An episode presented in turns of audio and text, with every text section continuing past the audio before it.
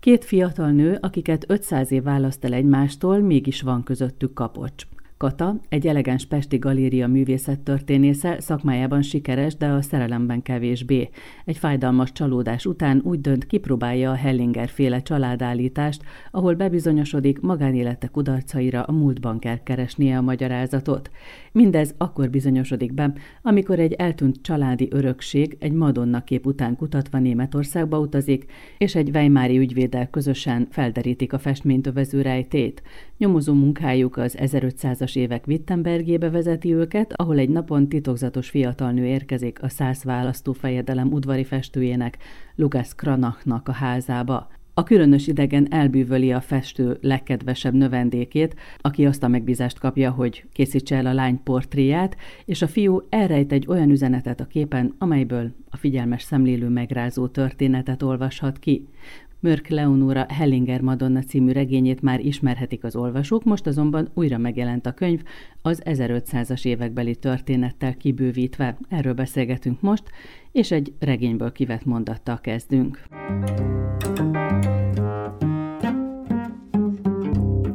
Azt írod, hogy mennyi ideje nyomozok már a Madonna után, és a foglalkozásom miatt sem lehet azt állítani, hogy hidegen hagyna a történelem, mégis ahogyan a zene véget ért számomra valahol Brahmsnál, ugye a múltból is mindig kizárólag az keltette fel az érdeklődésemet, ami legalább száz éve történt. Ez vajon a hősödről szól, vagy rólad szól ez a mondat? Olyan régen írtam ezt a mondatot, hogy már el is felejtettem, de valóban ez rólam is szólhatna. És nem tudom, hogy miért. Tehát már akkor is így gondoltad, és aztán a későbbi könyveid mutatják, hogy ez így is maradt nálad. Igen, és az az érdekes, hogy ennek ellenére az azért eltartott egy ideig, amíg eljutottam oda, hogy belássam, hogy már pedig engem a múlt érdekel, és nincsen feltétlenül szükség egy jelenbeli szára ahhoz, hogy visszamehessek a múltba. Uh-huh. Hanem írhatok csak olyan regényeket, amelyek csak és kizárólag a múltban játszódnak. Tehát ez egy folyamat volt. Emlékszel, hogy akkor mi hívta életre ezt a könyvet? Mi izgatott téged annyira, hogy akkor regényírásba kezd? Igen, teljesen pontosan emlékszem, még arra is, hogy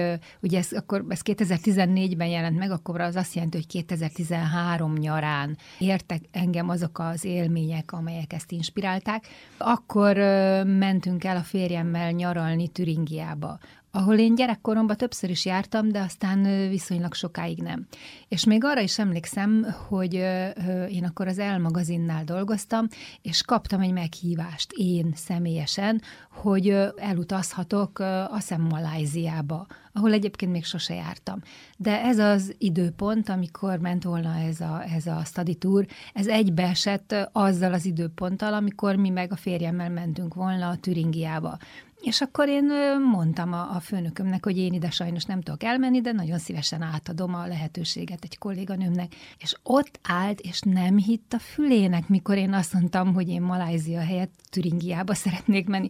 Szóval oda bármikor elmehez, de Maláziába, amiben igaza van, mert hát ez nem olyan, hogy az ember beül a kocsiba, és akkor egyszer csak kiköt, nem tudom, Ceylonban, vagy Sri Lankán, vagy hogy hívják ezeket manapság. De én nekem valami nagyon határozottan azt sukta, hogy már pedig nekem Türingiában van a helyem. És kiderült, hogy igen, mert ott értek azok a, az impulzusok, vagy azok az élmények, amelyek aztán ezt a regényt inspirálták. Elkezdtem ilyen víziókat látni, tehát alakokat. Tehát, hogy álltam ott az egyik kastély, a Kohbergi kastélynak a kertjében, ami aztán bekerült a regénybe, és akkor egyszer csak láttam egy, egy fiatal párt, ahogy kézen fogva szaladnak ott a medence felé. Kik ők, hogy kerültek oda, fogalmam se volt. De ami igazán elindította bennem a történetet, az az volt, amikor Wartburgban jártunk, a, a Wartburg várának a galériájában, ahol festmények is vannak, és többek között számtalan Lukas Kranach festmény. És az egyik egy fiatal nőt ábrázolt, aki az ölében tartotta a kisfiát, és akkor ránézel, hát Madonna, hát számtalan Madonnát festettek a festők északon is, délen is, a reneszánsz, meg a barokk, hát inkább a reneszánsz korában. De emellett a viszonylag kicsi kép mellett volt egy kinagyított részlet oldalt, ahol a magyarázat szokott lenni egy galériában, és azon látszott, hogy a kép hátterében ott kuporog a fák között valami ilyen kis szöcskeszerű, mesztelen férfi figura és elmagyarázta ott a, a szöveg, hogy ez csak első ránézésre egy sima Madonna festmény, valójában ennek az a címe, hogy az aranyszájú Szent János által megerőszakolt hercegnő. Mert hogy van egy ilyen történet, hogy létezett ez a későbbi szent, aranyszájú Szent János, gondolom szépen tudott prédikálni, azért kapta ezt a nevet, és hogy ő, ő, egy időben kinn a sivatagban, gondolom ő ottan szarándokolt, vagy nem tudom, remete életet élt, és oda keveredett hozzá egy fiatal hercegnő, és éjszakára nála kért szállást, és ő befogadta, majd megerőszakolta, majd reggel rájött, hogy ezt mégse kellett volna, és megpróbálta lelökni a szikláról, hogy majd akkor elpusztul, tudott, tüntessük el a nyomokat. De a, a lány túlélte ezt a zuhanást, és miután teherbe esett, akkor meg is szülte a, a kisfiát, és ezt ábrázolja a festmény, és akkor a szent, a szánta bánta később az ő csúnya tetteit, és úgy döntött, hogy akkor ő úgy fog vezekelni, hogy mesztelenül és négykézlábra ereszkedve, mint egy állat, úgy kuporogottan kinna a bozótosban, mert hogy akkor majd ő így jóvá teszi azt, amit csinált. Engem maga ez a festmény ragadott meg. Tehát egyrészt az ellentmondás, a gyönyörű szép lány, és a kis szöcskeszerű, guztustalan figura között, másrészt az ő ártatlansága és a másik bűnössége között ahogy ezt Lukasz Kranak megragadta. És az, hogy valaki a reneszánsz korában egy férfi ráadásul fontosnak találja ezt a történetet megörökíteni, ez engem nagyon megérintett. És akkor elkezdtem azon gondolkodni, hogy milyen történetet mesél el ez a festmény. De érdekes módon akkor, mikor magát az eredeti regényt írtam, akkor nem ennek a lánynak a történetét írtam meg, hanem az jutott eszembe, hogy akkor mi lenne, hogyha lenne ennek egy modern változata, és hogy az milyen szimbólumokat hordoz, és hogyha annak a tulajdonosa egy mostani 21. századi nő, és ez egy családi örökség, akkor az ő sorsa milyen terheket hordoz. Akkor én még nem ismertem azt a szót, hogy transgenerációs trauma. Valószínűleg ez csak néhány éve került be egyáltalán a köztudatba, de végül is erről van szó. És mondom, az az érdekes, hogy, hogy engem akkor a mai lánynak a története izgatott, és nem a 16. századi lánynak, a, a Kranach festménynek a dátuma az 1525.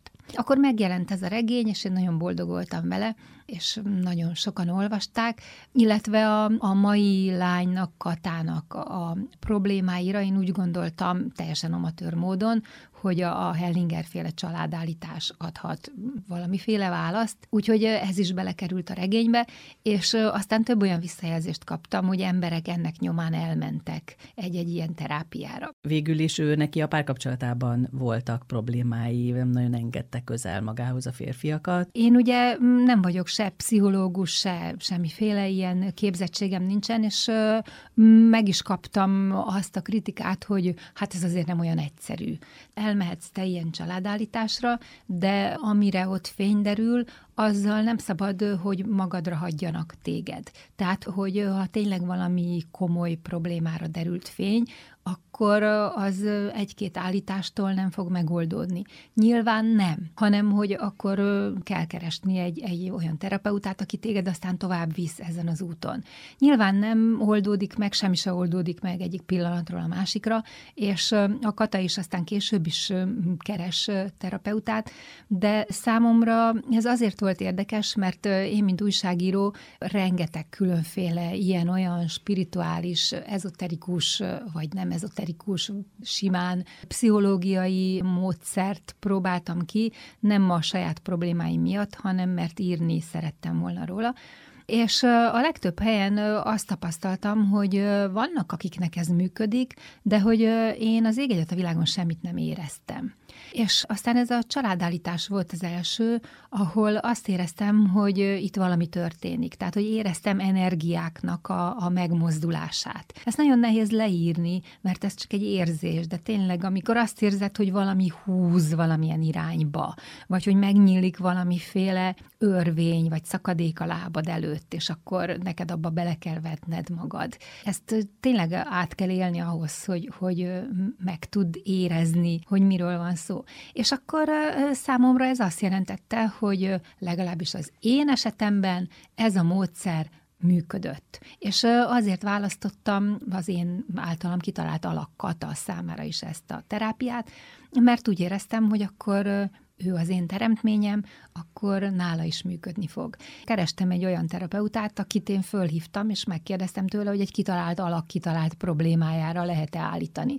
És akkor vakarta egy darabig a fejed, de aztán azt mondta, hogy tulajdonképpen miért is ne. És akkor elmentem hozzá, és ehhez azért több ember kell, mert ugye föl kell állítanod azokat az embereket, akik a te problémádban részesek lehetnek, és mozgatni őket, illetve hát aztán ők akkor belépnek abba a szerepbe, és fognak ők maguktól mozogni ideális esetben. Én viszont nem kérhettem meg random embereket, hogy ugyan jöjjenek már és játszanak velem, hanem akkor azt mondta ez a, ez a kedves úr, hogy lehet egyedül is dolgozni, akkor annyi történik, hogy hogy ilyen kis fából faragott figurákat állítasz föl, és akkor ők fogják képviselni, nem tudom, a nagymamádat, vagy az öcsédet, vagy a hugodat, vagy az akárkicsodát.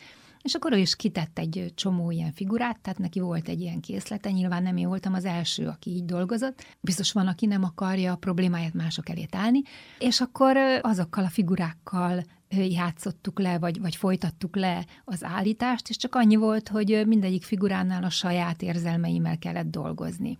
És akkor ezt én fölvettem diktafonra, és ez alapján írtam meg az állítást, mert nekem az nagyon fontos, hogy minden hiteles legyen. Hogy minden hiteles legyen, erről az jutott eszembe, hogy voltak egy luxus szállodában, és hogy milyen precízen írod le, hogy milyen a kiszolgálás, milyen a berendezés, a szolgáltatások, de ugyanezt csinálod Németország bizonyos helyszíneivel, egy múzeum tartalommal. Arra szoktam gondolni, hogy talán ez a hozzáállásom abból ered, hogy, hogy újságíró voltam, vagy vagyok. Tehát, hogy ott nem szabad hazudni, nyilván lehet de miért is kellene? De van szabadságod, mert tulajdonképpen azt írsz, amit akarsz, nem? Tehát egy regényben iszonyatos szabadságod van.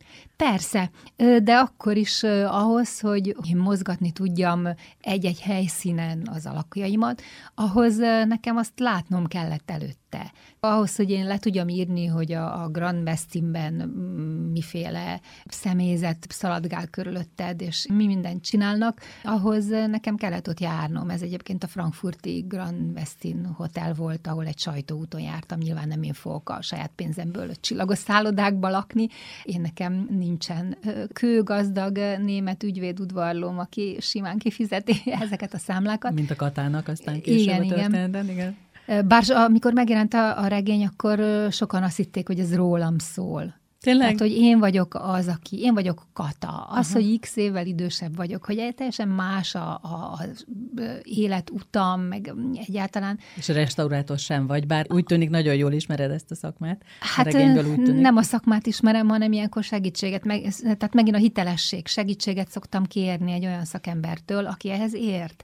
Például itt ugye leírom hosszasan egy festménynek a restaurálását, egy sérült festménynek a restaurálását, és akkor ez úgy történt, hogy egy kedves kolléganőm segítségével én fölmettem a Nemzeti Galériába, és ott a restaurátor műhelynek a, a vezetője az nagyon kedvesen fogadott engem, és tényleg annyira érdekes volt, hogy így beleélte magát a történetbe, mert én azt mondtam neki, hogy adott a helyzet, van egy sérült 19. századi festmény, hogy lehetne ezt kijavítani? Ha ő találkozna egy ilyen festménnyel, mit csinálna?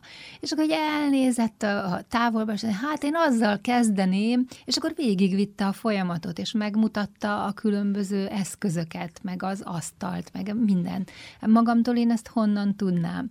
És akkor így ezeket az információkat felhasználva tényleg hitelesen tudtam leírni, hogy Kata hogy restaurálja azt a festményt. És minden regényemnél ugyanez van, hogy nekem el kell mennem azokra a helyszínekre, ahol mozgatom őket. Azért, hogy tudjam, hogy el tudjam képzelni, hogy ők ott mit csinálnak. Mindig azt szoktam mondani, hogy én hiszek a hely szellemében. Tehát egyszerűen, hogyha ott vagyok, akkor életre kelnek az alakok. És észreveszek olyan részleteket, amiket egyébként nem vennék észre. Említette a 19. századi festményt, amit ugye Kata restaurál, fölkérték rá, és egyébként ez álmai feladata, mert hogy neki kötődése van ehhez a festményhez, és erről még nem beszéltünk, csak a Kranachról. Szóval, hogy ő neki a családjában van egy ilyen festmény, amit ő nagyon keres. Erről egy picit mesél, mert ugye itt a magyar 19. századi festők életébe is belepillantunk. Kata dédapja, aki festő volt és Münchenben tanult,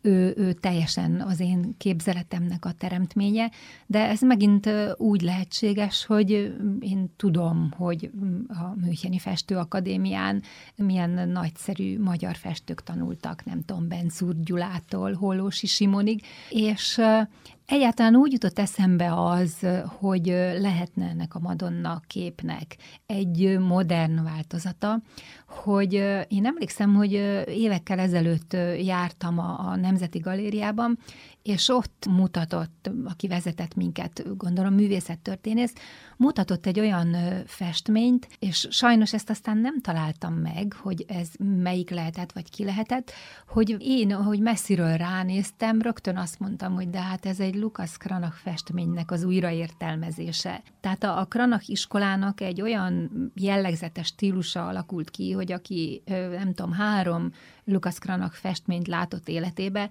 az, és van egy kicsit szeme hozzá, az azonnal fel fogja ismerni. El lehet menni a, a Szépművészeti Múzeumba, ahol számos festményt őriznek, hál' Istennek a, a Kranach műhelyből, és meg lehet nézni, és akkor aki esetleg nem ismerné, az fogja tudni, hogy miről beszélek. És nyilvánvalóan ezt a századfordulón, tehát a 19.-20. század fordulóján élt festőművészt is magával ragadta a Kranaknak a művészet. Ez annyira gyönyörű, tényleg még ami csúnya dolgokat ábrázol, azon is mindenki annyira gyönyörű, hogy, hogy egyszerűen leesik az állad. Tehát egy, van egy jellegzetes stílusa a Kranak műhelynek, és mondom, hogy ez inspirálhatta ezt a magyar festőt is, és akkor így jutott szöget a fejembe ezt, hogy hát akkor legyen egy, egy 20. századi variációja ennek a régi német reneszánsz festménynek, és ez mint családi örökség tűnjön el, ugye a második világháború eseményei során, és legyen Katának az a küldetése, hogy ő ezt meg akarja találni, ezt a festményt. Ez az első történelmi jellegű, vagy történelmi regényed, ugye? Ez a Hellinger Madonna. Olyan érdekes, hogy mennyire benne van ebben az elsőben mindaz, ami aztán a te regényeidet jellemzi. E, igen, ez valósággal, hogy úgy mondjam, hülyén hangzik, de hogy úgy kiszakad belőlem uh-huh. ez a történet, uh-huh. mert már amikor ott voltunk Türingiában, akkor egyre inkább kezdett formálódni bennem, hogy én ezt szeretném megírni, de akkor mindig azt mondtam magamba, hogy hát nem akarok én regényt írni, hát van nekem éppen elég sok más dolgom, nem mérek én rá erre. És akkor történt az, amit szerintem már sokszor elmondtam, vagy leírtam, hogy Frankfurtból repültünk volna haza, és ott törölték a járatunkat, úgy, ahogy egyébként a katájét is a regényben, és akkor ott maradtunk öt órán keresztül a reptéren, mert átraktak minket egy délutáni járatra. És hát mit csinál az ember öt órán keresztül egy reptéren, még csak enni se lehet öt órán keresztül, akkor úgy éreztem, hogy kaptam ajándékba 5 plusz órát az életembe, és akkor jó, akkor én most leülök és fölvázolom ennek a regénynek a, a szerkezetét, a szereplőket, ki mikor született, kit hogy hívnak, és fogtam egy füzetet, és abba ezeket leírtam.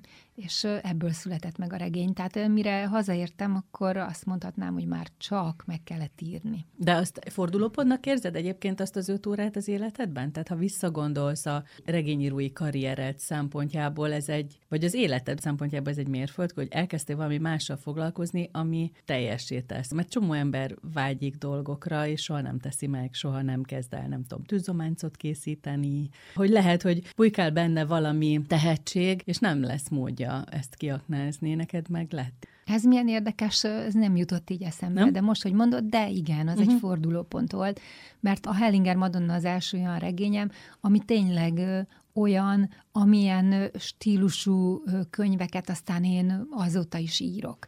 És tulajdonképpen, ha attól elkezdve végignézek az én, akkor nevezük így regényírói pályámon, akkor azt látom, hogy minden egyes regényemmel valamilyen magasabbra emelt én átugrottam.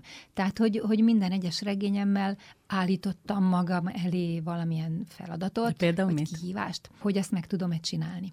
Például a Hellingen Madonnából azért hiányzott a múltbeli fejezet, amit most írtam meg kilenc évvel később, mert akkoriban még nem volt elég merszem ahhoz, hogy én visszamenjek a múltba, mert úgy képzeltem, hogy nem nem fogom ott magam kiismerni. Tehát ez nem olyan, mint hogyha egy mai történetet írsz, amiben benne élsz, és nem kell utána nézned, hogy milyen bolt van a sarkon, és milyen zene szól a rádióból. Tehát ezért trükkös ám, hogyha mondjuk akár csak 20 évvel korábbi történetet írsz, mert ha nem éltél akkor, akkor nem fogsz rá emlékezni, és mindennek úgy kell utána nézni. Uh-huh. És ugyanez van a, a múlttal is. És akkor valamiért én ezt nem mertem meglépni srpni. És aztán akkor a következő regényem a, a Holdfény szonáta lett az, amiben már néhány fejezetben visszamentem a múltba. És egyrészt kiderült, hogy tök jól érzem magam ott, másrészt több olyan visszajelzést kaptam, hogy az még sokkal jobban tetszett az olvasóknak, mint a jelenbeli történet. És aztán akkor így haladtam előre, akkor több olyan regényt írtam, ami két idősíkon, aztán három idősíkon játszódik. Ez azért annyira nem egyszerű feladat egyébként. Tehát nem csak az nem egyszerű, hogy visszamenj a múltba, hanem hogy ezeket a szálakat összefond úgy, hogy folyamatosan haladjon előre mind a két történet, de ne árulj el mindent rögtön, és a, a két történet hogy mondjam, közelítsen, távolodjon egymástól, és aztán a végén összeérjen, tehát hogy minden szál el legyen varva. És szakmailag ez azért elég nagy kihívás, és én nagyon büszke vagyok rá, meg büszke voltam mindegyik olyan könyvemre, ahol én ezt meg tudtam oldani.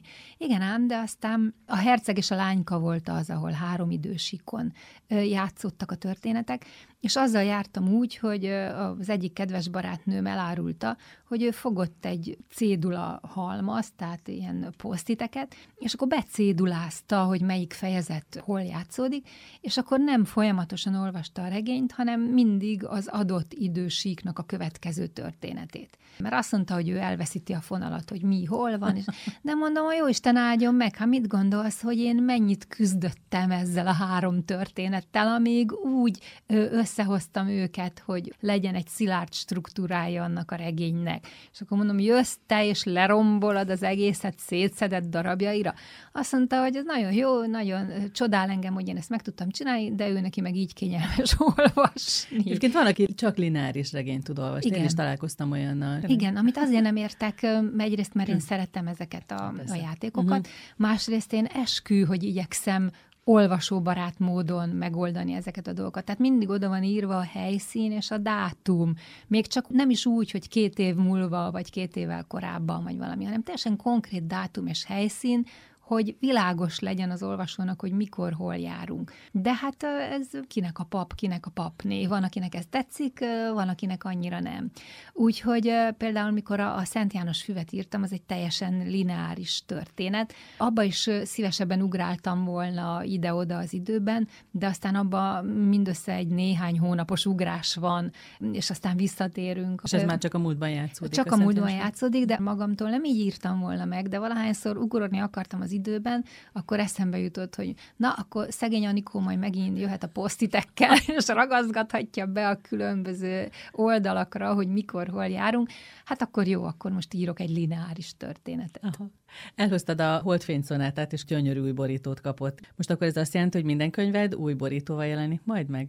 Nem, a Hellinger Madonna is azért jelent meg, mert én szerettem volna hozzáírni uh-huh. egy múltbeli történetet, és szerettem volna egy új borítót hozzá, és a Szent János fű volt az a regényem, amelyikhez a, a Jaffa kiadónak a főszerkesztője javasolt egy grafikust azzal, hogy szerinte az én történeteimhez ő illene a legjobban, és ő tudná a legszebb ö, borítót tervezni, Somogyi Péternek hívják, és valóban a Szent János fű, ami egyébként az Orbánc fűnek a neve, az egy gyönyörű virágos borítót kapott, logikusan az Orbánc fű van rajta. És akkor, mikor előálltam én ezzel az ötlettel, hogy a Hellinger Madonna is jelenjen meg egy új kiadásban, és én hozzáírok, akkor logikusnak tűnt, hogy akkor az is legyen valamiféle virág, és akkor eleve én javasoltam a gyűszűvirágot, amelyik előfordul a regényben. És akkor így került ez a lila gyűszűvirága a borítóra, és akkor már volt két virágos mhm. borítóm. A Hellinger Madonnát is már nagyon-nagyon régen nem lehetett kapni, és a, a Holdfény szonátát sem lehet kapni már régóta, és akkor előálltam azzal, hogy nem lehetne a holdfényszonátának is egy új virágos borítója, és mondta a Jaffa kiadó vezetője, hogy de igen. És a, így annak a tartalma nem változott, hanem ezt a gyönyörű virágos borítót kapta. Ezen is egy olyan virág van, ami szerepet játszik a történetben. Egy alpesi virág, egy ilyen kis sárga, azt hiszem az a magyar neve, hogy hölgymál. Benne van a regényben a német uh-huh. neve Habichtskraut, de biztos, aki járt az Alpokban, aznak ez ismerős lehet. Hogyha visszatérünk oda, hogy mondtad, hogy mindig új kihívás elé állítod magad az újabb regényekkel, akkor mi lesz ezután? Hát a Hellinger Madonnánál ez volt a plusz feladat, ilyet még nem csináltam, uh-huh. és nem is tervezek csinálni, hogy egy korábbi regényemet kiegészítem. Uh-huh. Én nem vagyok az a típus, aki nem tudja elengedni a, a szövegeit, tehát ha az ember újságíró, akkor ezt nagyon hamar megtanulja. Tehát ott nincs olyan, hogy még keresztbe fekszel a nyomdagépeknek, hogy de még valamit ki akarsz javítani. Tehát egy ember egy idő után azt mondja, hogy na, ez így kész, kitettem a pontot, aláírtam a nevemet. És ugyanez van a regényeimmel is, tehát nem érzek késztetést arra, hogy átírjam őket. De a Hellinger Madonnánál én éreztem azt, hogy ez a múltbeli rész hiányzik belőle. Uh-huh. Tehát a Kranak festmény az 1525-ös német reneszánsz Madonna története, vagyis nem is annyira a kép története, mint a rajta szereplő lánynak a története. És ezt írtam meg most, és ezzel bővült ki a regény. Egyébként itt is el kellett mennem, mikor én ezt kitaláltam, akkor éreztem, hogy hát akkor nekem el kell mennem Wittenbergbe, és körül kell néznem a, a műhelyben, illetve a Kranach házban. Ez az, ami helyszín, új helyszín a, a, a regényben, és akkor tényleg mondom, hogy rám nagyon inspirálólag hatnak a helyszínek. Tehát ez is egy új kihívás volt, illetve most egy olyan regényen töröm a fejem, aminek egy férfi lesz a főszereplője. És persze, hogy lesznek nők körülötte, de mégis azért az egy másik jellegű feladat megpróbálni egy férfinak a fejével gondolkodni, ráadásul egy olyan férfinak a fejével, aki ugye élt, nem tudom, 300 évvel ezelőtt, és nem volt túl közlékeny ami a, a múltjára vagy az érzéseire vonatkozott. Tehát Mozartot szokták felhozni példának, hogy hát az annyi levelet írt, az megállás nélkül levelezett, és emiatt tudjuk, hogy mit érzett meg, hogy gondolkodott bizonyos dolgokról.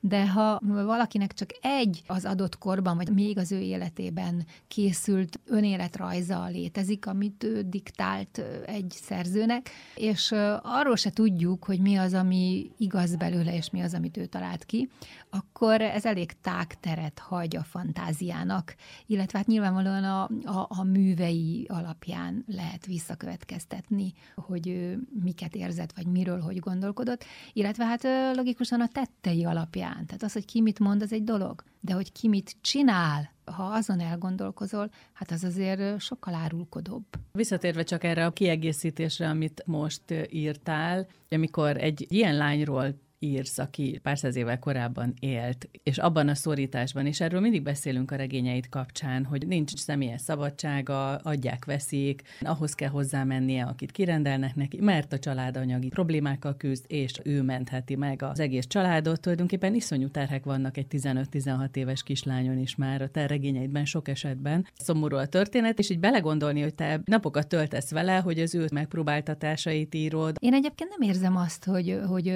Magda Magdaléna annyira szomorú. Nyilvánvalóan, mhm. amikor uh-huh. kerül abba a helyzetbe, hogy ő akarat ellenére teherbe esik, és a család az úgy ejti őt, mint a forró krumplit, és valahogy ugye meg kell oldani ezt a helyzetet, akkor ennek ő nyilván nem fog örülni. Akkor se örülne, hogy a szerelemből fogant volna az a gyerek, de így, hogy egy erőszak következménye ez a szerencsétlen kisbaba, hát akkor ugye pláne nem örül. Igen, de, de amikor hát, a boldogság így megvillan, hogy akár még boldog is lehetne, akkor sem azt választja egyből. Hát mi a boldogság? Számomra minden női alakomnál a, a legkínzóbb érzés az a, az a szabadság hiánya. Én ezt csak azzal tudom magyarázni, hogy számomra a, a saját életemben a szabadság, illetve a függetlenség az, a, az az abszolút érték, ami nélkül egyszerűen nem tudom elképzelni az életemet. Se a magánéletemben, se a munkahelyemen, se sehol, úgy amblok. Tehát az, hogy engem korlát korlátozzanak a, a szabad cselekvésben és a, a szabad gondolkodásban, hát ez ne, tehát abba én belepusztulnék. És mivel számomra ez az abszolút érték, akkor nyilvánvalóan ettől én akkor se tudok szabadulni, és nem is akarok, amikor kitalálok különböző alakokat. És hát azért a nőknek olyan túl sok szabadság úgy általánosságban véve a múltban nem jutott. És az én alakjaim azok mind a saját életükben próbálják megtalálni és megőrizni a szabadságnak az érzését. Még az lett volna az utolsó kérdésem, hogy mennyire vagy romantikus. Tehát, Ó, hogy amikor azt, teljesen... hogy lehet-e romantikus regényeknek nevezni a te regényeidet? A romantikus regény, az tudod, akkor rögtön felmerül a lelki szemeid előtt egy olyan borító, amit úgy szoktak a könyvesboltokba csoportosítani, hogy pasik, akik elveszítették az ingüket. És akkor ilyen acélos felső tesztű fószerek ottan feszítenek rajta, vagy egyedül, vagy a karjukban egy elaléló, hiányosan öltözött hölgyel. Na most hát az én regényeim abszolút nem ebbe a kategóriába tartoznak. Kitaláltam magamban egy olyan műfai jellemzést, amit tényleg én találtam ki, és nem olvastam másút. Én úgy nevezem őket, hogy kosztümös regények. Annak a mintájára, hogy ezeket a történelmi filmeket általában női hősökkel a, a középpontjukban, azokat magyarul úgy szokták nevezni, hogy kosztümös filmek. És én úgy érzem, hogy az én regényeim is ilyenek.